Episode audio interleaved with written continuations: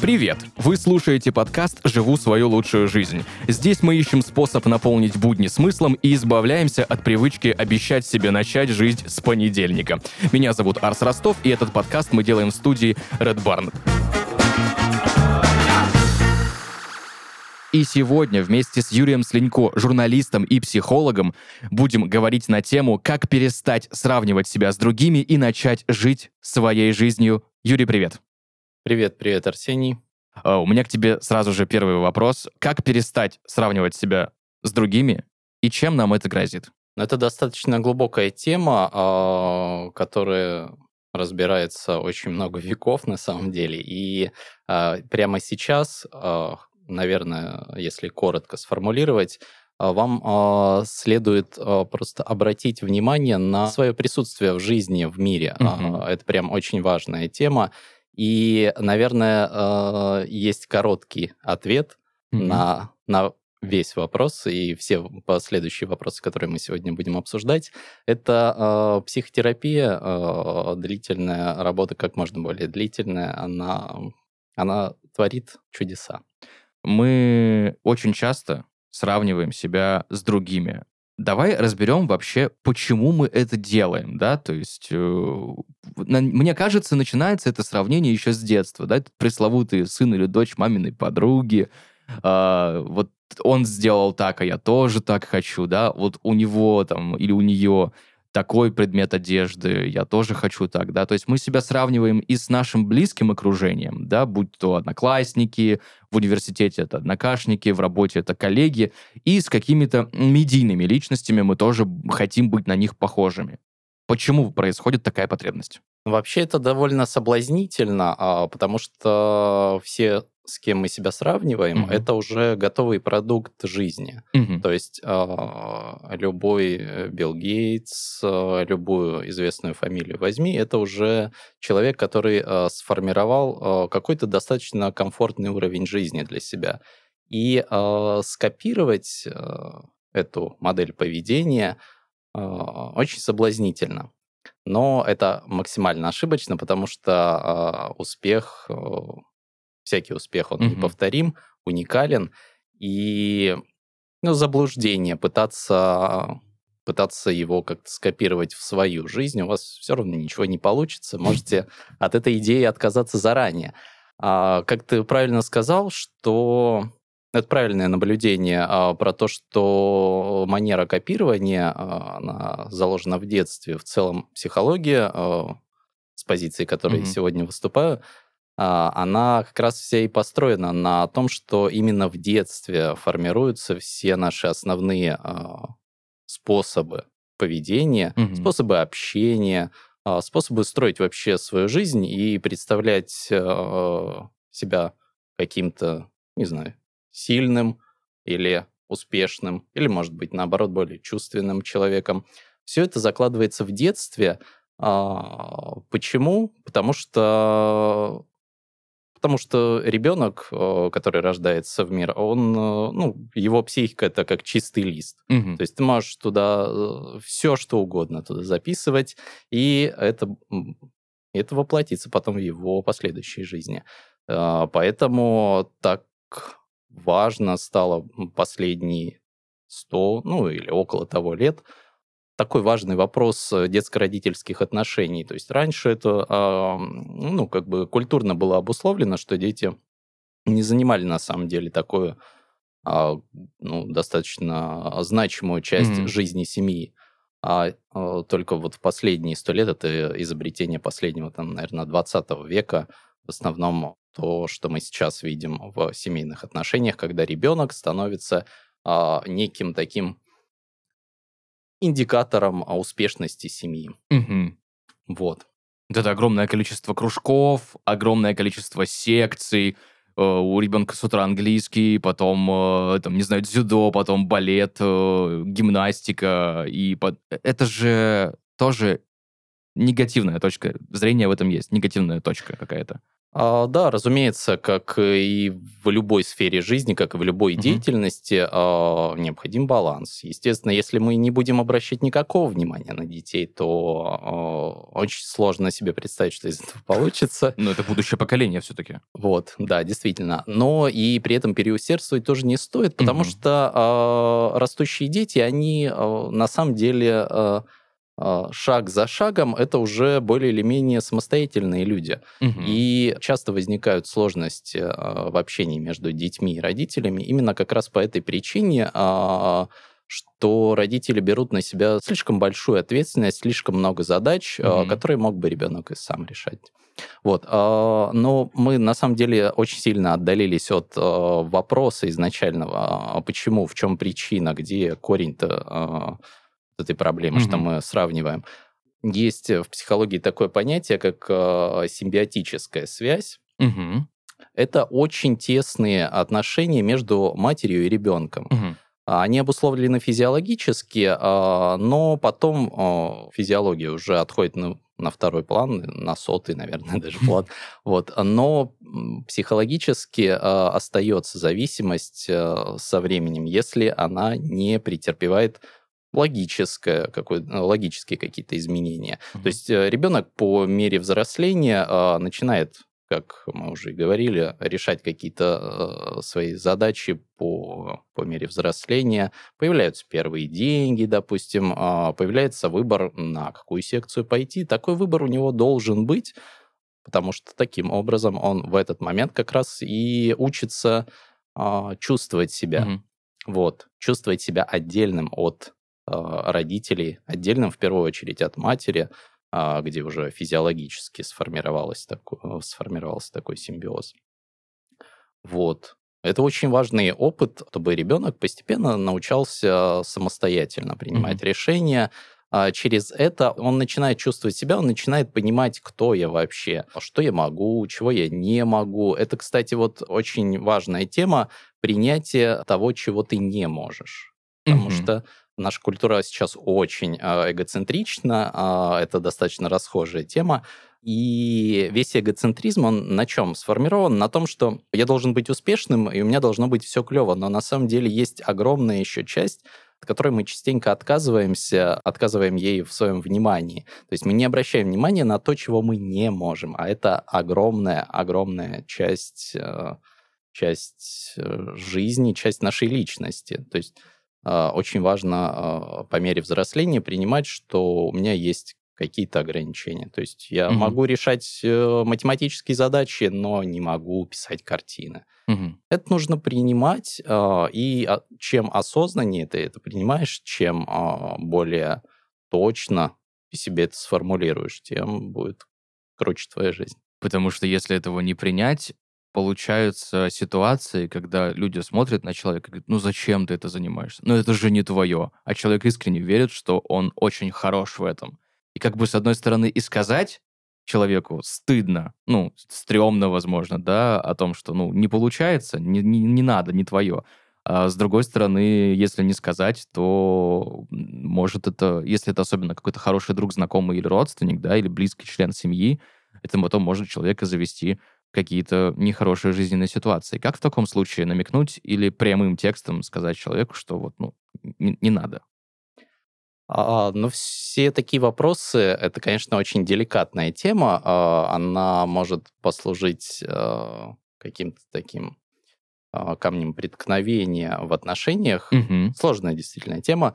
И в таком случае вот эмоционально зрелый взрослый человек, у которого отлично прошли этапы взросления, вот так, как нужно, он получал в детстве свободу на принятие решений, свободу на самовыражение. Получив этот опыт, он понимает уже во взрослом возрасте, что он общается с такими же взрослыми людьми, а это значит, что эти взрослые люди сами способны принимать решения. Поэтому, если очень хочется посоветовать, то, наверное, можно посоветовать не советовать. Хороший совет не советовать. Спасибо тебе большое. Смотри, Юрий, мы поговорили, что привычка сравнивать себя с другими все-таки идет из детства. да. Но бывают же истории, когда ребенок растет, ну, не прямо чтобы в супертепличных условиях, да, но с небольшим каким-то окружением. Ну, возможно, это город очень маленький, да, где школа, двор, родители, родственники и все, да. Понятно, что в мегаполисе круг общения сильно выше, возможно. Возможно и нет, тут всех индивидуально. Бывают ли случаи, когда ребенок в процессе становления своего как личность, в процессе взросления не сравнивает себя с другими часто, ну, возможно, где-то на подсознательном уровне, да, но все-таки как-то идентифицирует, что вот я там... мальчик, а не девочки, да, вот все мы, понятное дело, базовые какие-то потребности истории идентификации у нас есть. Но бывает ли такое, что когда ребенок на стадии взросления, попадая в конкурентную среду, возможно, это университет или колледж, возможно, это первое место работы, где очень сильная конкуренция, и вот тогда начинается вот это пресловутое сравнение каждый день 24/7 постоянно, а вот у меня коллега лучше, а вот у меня однокурсник лучше. Есть такое? Ну, то есть ты хочешь понять, насколько это в реальной жизни распространенная история. Да, и насколько распространенная история, что в детстве не так сильно мы сравниваем, а вот в более взрослой жизни осознанной у нас, наоборот, под давлением, возможно, обстоятельств, общества или каких-то устоев моральных, да, это развивается. Здесь роль детства, она на самом деле очень серьезная.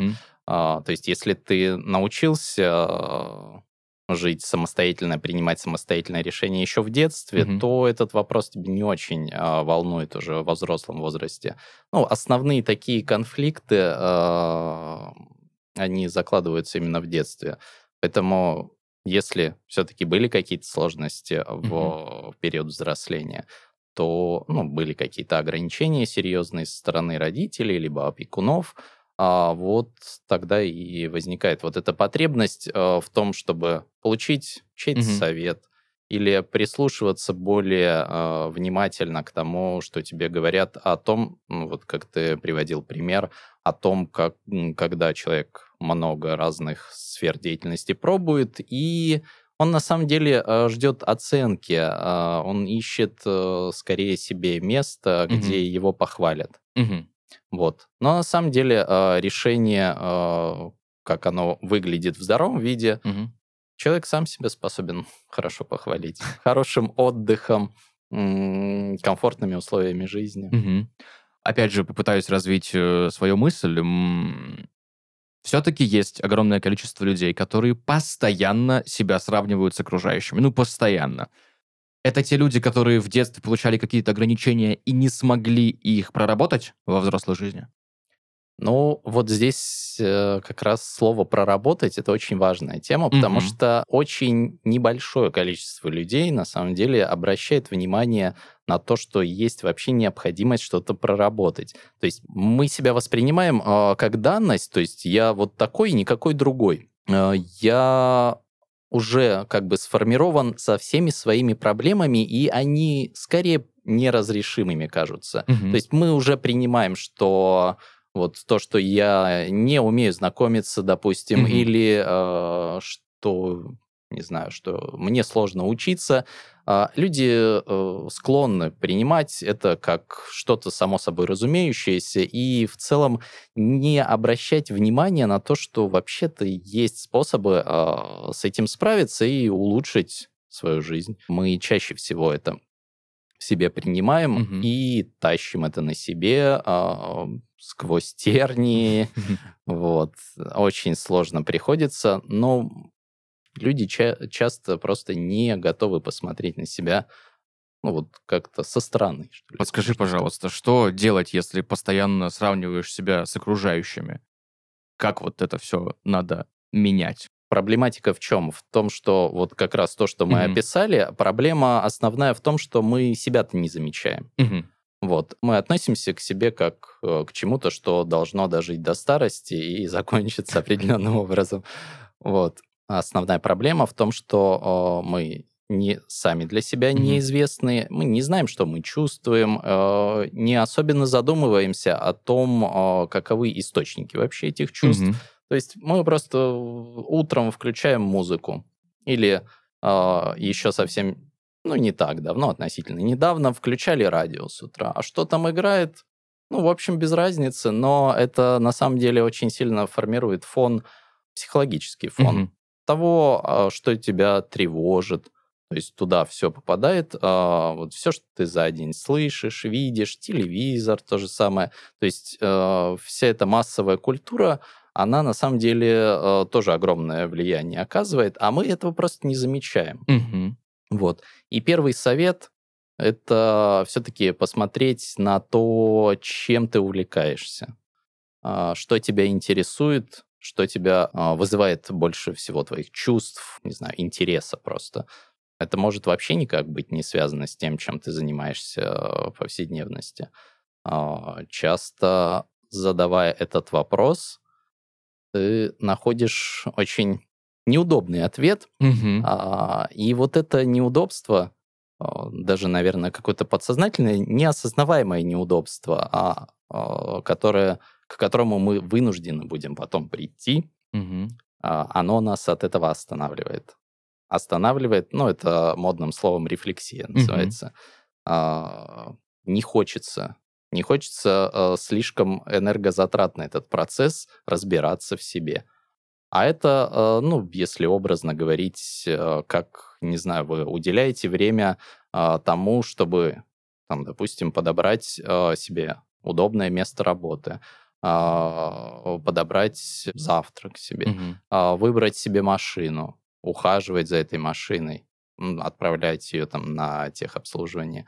Вот. Но при этом то, что свое собственное внутреннее устройство, мы игнорируем, как будто оно ничего и не требует.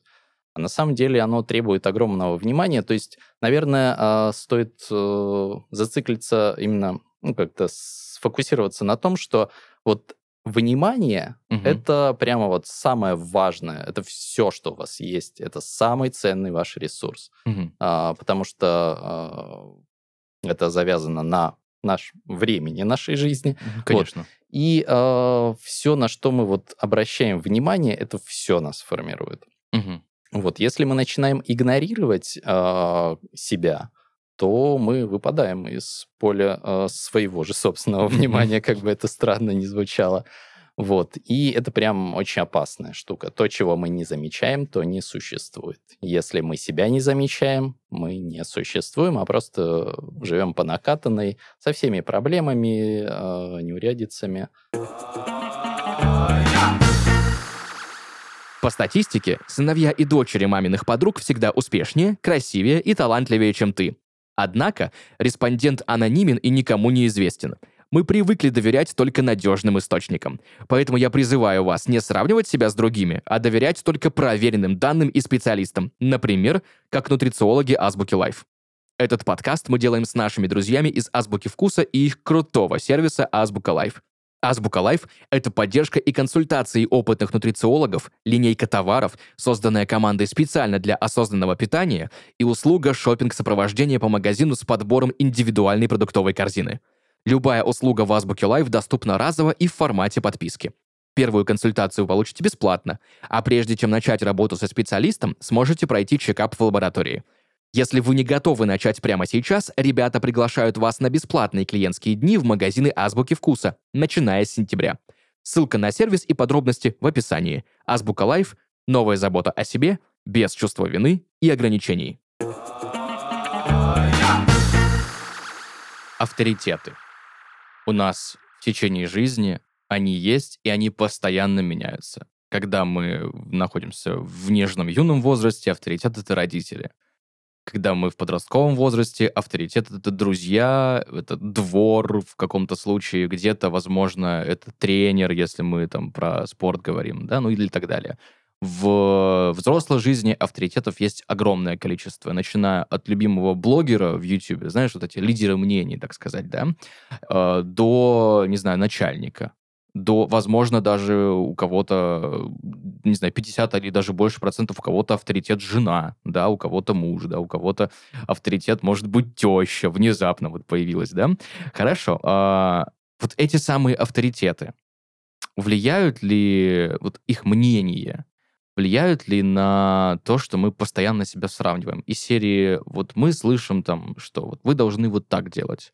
Родители говорят нам, допустим, ты его должен учить, идти поступать, учиться на юриста, например. Я говорю, я не хочу быть юристом, я хочу музыкантом. Говорю, ты должен быть юристом, музыкантом ничего не заработаешь. Ну и так далее, и так далее, и так далее. Это насколько кардинально влияет на то, что мы постоянно себя с кем-то сравниваем, да?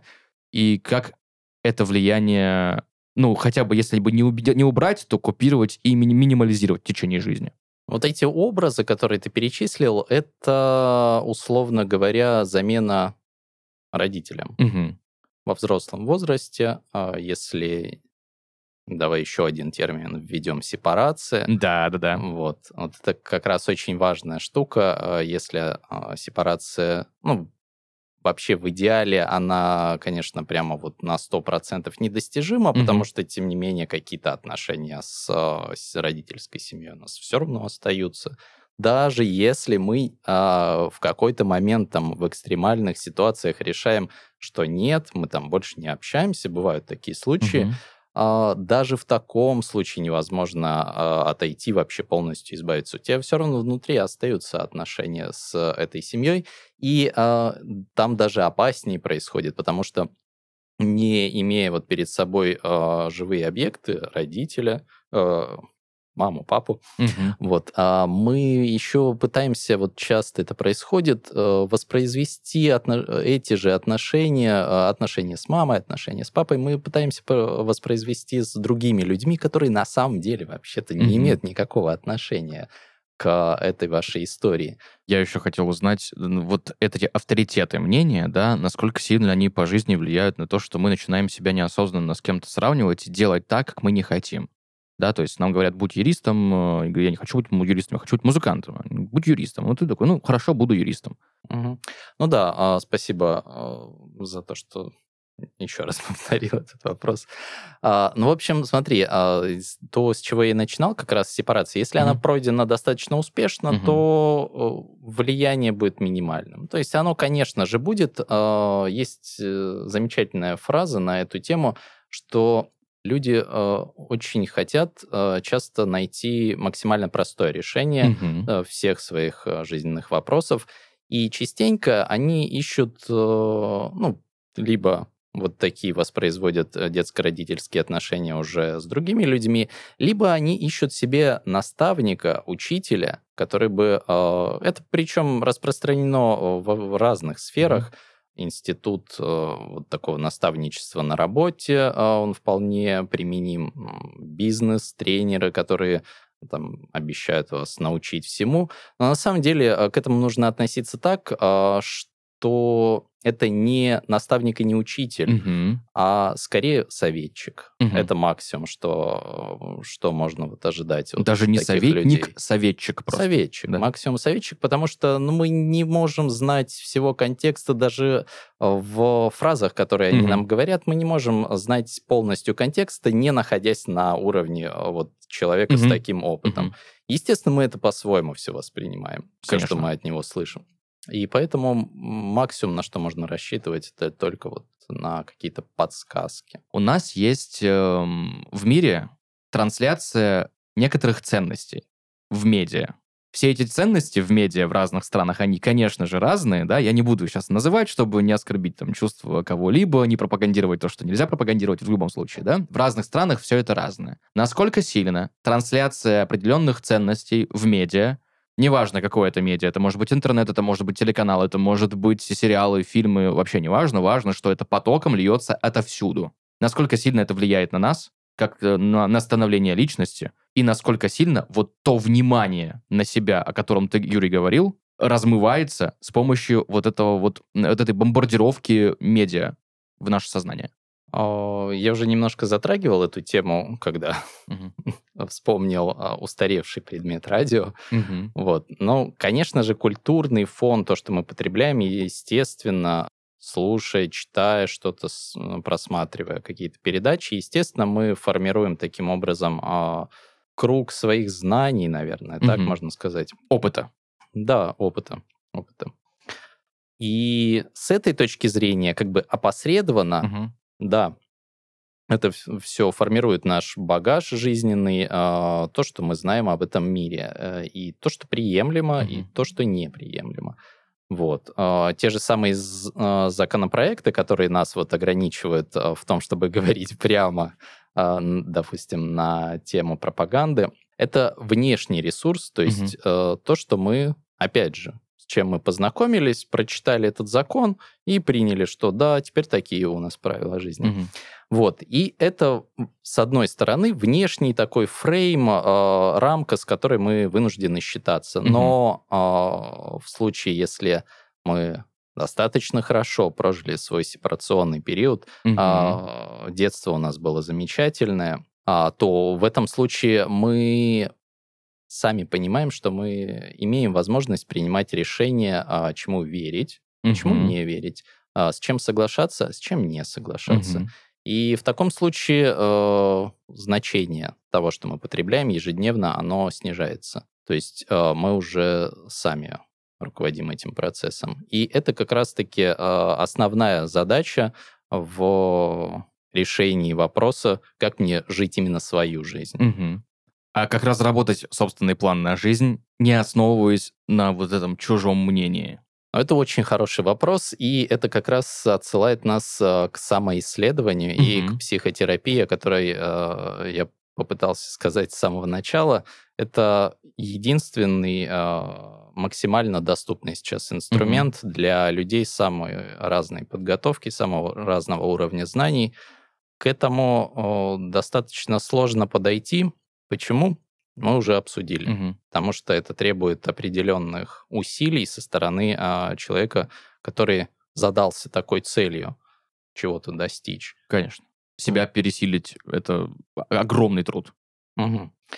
На самом деле, по опыту наблюдения за окружением, за людьми, которые именно обращаются к психотерапевту, очень классные какие-то результаты у людей всегда, без исключения. Но только в том случае, если человек заранее готов прикладывать усилия. То есть он уже смирился, что, наверное, еще вот одна важная тема, которую мы упустили, это боязнь одиночества. Она, вот эта вот опасность, она очень серьезно, серьезный невроз, такую тревогу создает, что вдруг, если я вот сейчас не справлюсь, ничего не достигну, я вот тогда останусь один. Это, пожалуй, самый большой страх человека вот современного, особенно когда он как раз-таки слушает все, что только можно. Страх остаться в тишине, страх остаться ненужным, невостребованным. И это прям очень сильно подталкивает, но это отравляющее какое-то топливо, потому что на самом деле оно... Как это, наверное, решить? Самый основной совет в психотерапии – это идите в свои страхи. Все, чего вы боитесь, это как раз про вас. Поэтому боишься, не знаю, разговаривать с людьми, иди и разговаривай. А другого выхода нет. Клин клином. Да. Но есть вот такая прослойка, подушка безопасности в виде психотерапии, которая просто тебе подскажет какой-то конструктивный образ мысли на эту тему. И ты тогда уже будешь иметь какое-то представление о том, как это должно выглядеть на самом деле. Юрий, скажи, пожалуйста, твое мнение, почему у нас в стране до сих пор идти к психологу у большого пласта населения вызывает какую-то негативную реакцию, негативные эмоции? Здесь, опять же, культурное воздействие, культурная среда, в которой мы вращаемся, она очень, мы уже обсудили, она может очень сильно влиять на это. И, естественно, кризис, допустим, здесь на самом деле очень много факторов. Допустим, кризис 90-х годов, когда поводов для страхов у наших родителей было просто за глаза, и с этим ничего нельзя было поделать. Это данность жизни. И, естественно, вращаясь в среде людей, которые опасаются еще с тех пор заниматься бизнесом, вообще как-то проявляться. Расхожая фраза о том, чтобы Сиди, не высовывайся, это вот просто кажется безопаснее, но на самом деле в современном мире уже такая абсолютно бесполезная. Не жили богато, не надо начинать, вот туда же все. Да, об этом как раз. Вот, и находясь вот в этой культурной среде страхов, сомнений, огромное количество людей, не прожив вот нормально свое детство, не имея какой-то адекватной свободы в своем детстве, они как раз-таки ищут каких-то внешних опор, чтобы люди более взрослые, более опытные, более авторитетные, что-то им подсказали, как действовать. А они, в свою очередь, подсказывают действовать вот так, сиди, не высовывайся. Но, с другой стороны, если у нас есть какой-то костяк друзей, знакомых, начальников, бывает, людям везет, это хорошо, таких случаев море. Можно ли сравнивать себя в этом случае и как-то опираться и искать какие-то ответы на вопросы в опыте других людей? В опыте других людей, конечно, можно искать какую-то опору, и это будет вполне здравое поведение. В этом нет никаких даже отголосков, наверное, каких-то травм детства. Это вполне рабочая тема. То есть ты можешь любую биографию интересующего человека, даже с которым ты уже никогда не познакомишься, ты всегда можешь взять это как предмет для мотивации, источник мотивации. Это, опять же, возвращаясь к тому совету, чтобы ориентироваться на людей другого уровня, на людей, которые чего-то достигли, как на советчиков. Вот. Ты там просто получаешь советы. Мне вспоминается популярный сериал, где есть король, и у него есть совет старейшин, да, десница короля, где там тоже огромное количество интриг, да. Совет может быть хорошим, а может быть и такой, который может завести куда-то не туда, да. Так что к этому тоже, к выбору, грубо говоря, своего состава совета, да, советчиков, тоже нужно подходить с определенной долей ответственности перед собой в первую очередь. Да, абсолютно согласен. В целом на это еще можно таким образом посмотреть, что люди, которые меня окружают, это отражение моих каких-то внутренних вопросов, моего внутреннего состояния, в общем, если сказать. То есть, на самом деле, достаточно забавно выглядит, когда ты именно под таким углом на свое окружение смотришь, на друзей, знакомых. Вот. И какой-то определенный тип, наверное, как в древнегреческой мифологии, можно даже отметить. Там есть Зевс, там, не знаю, еще Афродита какая-нибудь. Вот. То есть ты смотришь это на людей, которые с тобой общаются, с которыми у тебя складываются те или иные отношения, как на проявление своих внутренних каких-то конфликтов.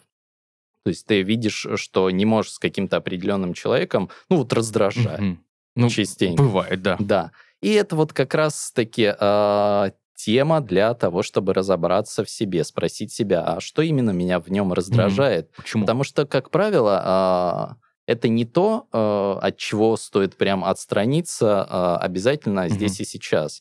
Разорвать отношения, закинуть в бан. Это как раз-таки отличная тема для того, чтобы спросить себя, что он делает такого, что мне не нравится, потому что мне, как правило, не нравится то, чего бы я хотел. Вот. То есть у меня этого нет, я этому завидую, и у меня возникает внутреннее желание это заполучить. А так как я не могу изнутри своего собеседника это как-то позаимствовать, я выбираю путь агрессии, закрыться от этого. Потому что для того, чтобы этого достичь, у него есть машина. Вот, я его за это буду ненавидеть, потому что, а как он ее заработал, да? А можно вопрос, знаешь, какой вопрос? Я сейчас просто слушаю тебя и начинаю понимать, возможно, я понимаю неправильно, естественно, да, я психологию не изучал. Люди собираются во взрослой жизни в комьюнити. Бывают по группам интересов, бывают по хобби, да, бывает так, что просто представители одной профессии, одинаковых профессий, по-одинаковому как-то, то есть есть какие-то схожие черты, да, когда мы говорим айтишник, музыкант, художник, менеджер, офисный работник, спортсмен, да, там, серфер, у нас всегда всплывает какой-то стереотипный образ такого человека. люди объединяются в комьюнити как в защитную реакцию из-за того, что не хотят себя сравнивать, но просто мы хотим быть в группе по интересам? Или это вообще никак не связано? Ну, это очень сильно зависит от того, на каком уровне функционирования в группе ты находишься. То есть, если эта группа просто по интересам, куда ты по воскресеньям приходишь, то это один уровень и достаточно поверхностный. Если это сообщество, в котором ты ежедневно общаешься, там, не знаю, те же коллеги на работе, то тут вот с этим стоит действительно разобраться, потому что это, ну, на более фундаментальном уровне может характеризовать тебя.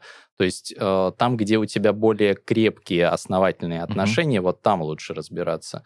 А такие занятия по уходе, клубы по интересам, это скорее просто то, вряд ли на это прям можно из этого, на начальных особенно этапах, когда ты начинаешь с собой разбираться, вряд ли на это прям стоит обращать внимание. То есть стоит разобраться именно в каких-то более основательных таких длительных отношениях. Напоследок, я все-таки хочу выяснить у тебя этот секрет. Как же начать жить своей жизнью? С учетом того, что подкаст называется «Живу свою лучшую жизнь», есть ли какая-то методология, рабочие принципы или главный совет? Возможно, я попрошу тебя сейчас, Юрий, выступить тем самым советчиком для наших слушателей, чтобы выяснить, как именно начать, как сделать так, чтобы наша жизнь стала лучше. Хорошо, есть такой алгоритм. Я думаю, что он есть. Самый первый совет начать отслеживать, чем вообще в течение дня ты занимаешься, на что ты тратишь время. И даже этого вопроса уже будет вполне достаточно для того, чтобы стартовать в этом процессе самоисследования. Конечно, вам предстоит после этого, после того, как вы ответите себе на этот вопрос, предстоит очень большая работа длительностью во всю вашу прекрасную жизнь. Очень хорошо помогают техники письма. Наверняка многие знают, и даже кто-то читал, дневники великих людей. Вот эта штука, которая им заменяла психотерапию тогда и помогала просто оформить то, что в голове у них. Этот текст, который у вас получается, он не обязательно должен быть каким-то прямо осознанным, хотя бы там на самых начальных стадиях. Просто ежедневно нужно ввести в свою утреннюю практику. Возьми тетрадку, запиши, что думаешь о том, что тебя сегодня ждет, о том, что ты по этому поводу чувствуешь. Этого уже будет достаточно хотя бы коротко. Ну и на самом деле это достаточно может ошеломляющий эффект произвести. Возьмите, попробуйте таблицу со списком чувств. Что они вообще означают для вас? Потому что, я уверен, вы со всеми этими словами прекрасно уже давно знакомы, но в активном словарном запасе у вас их, скорее всего, нет 70%. Вот, поэтому еще один совет — это раздобыть и куда-нибудь прямо на самое видное место себе повесить вот эту табличку основных чувств. И это уже тоже вас сподвигнет на то, чтобы почаще к себе прислушиваться.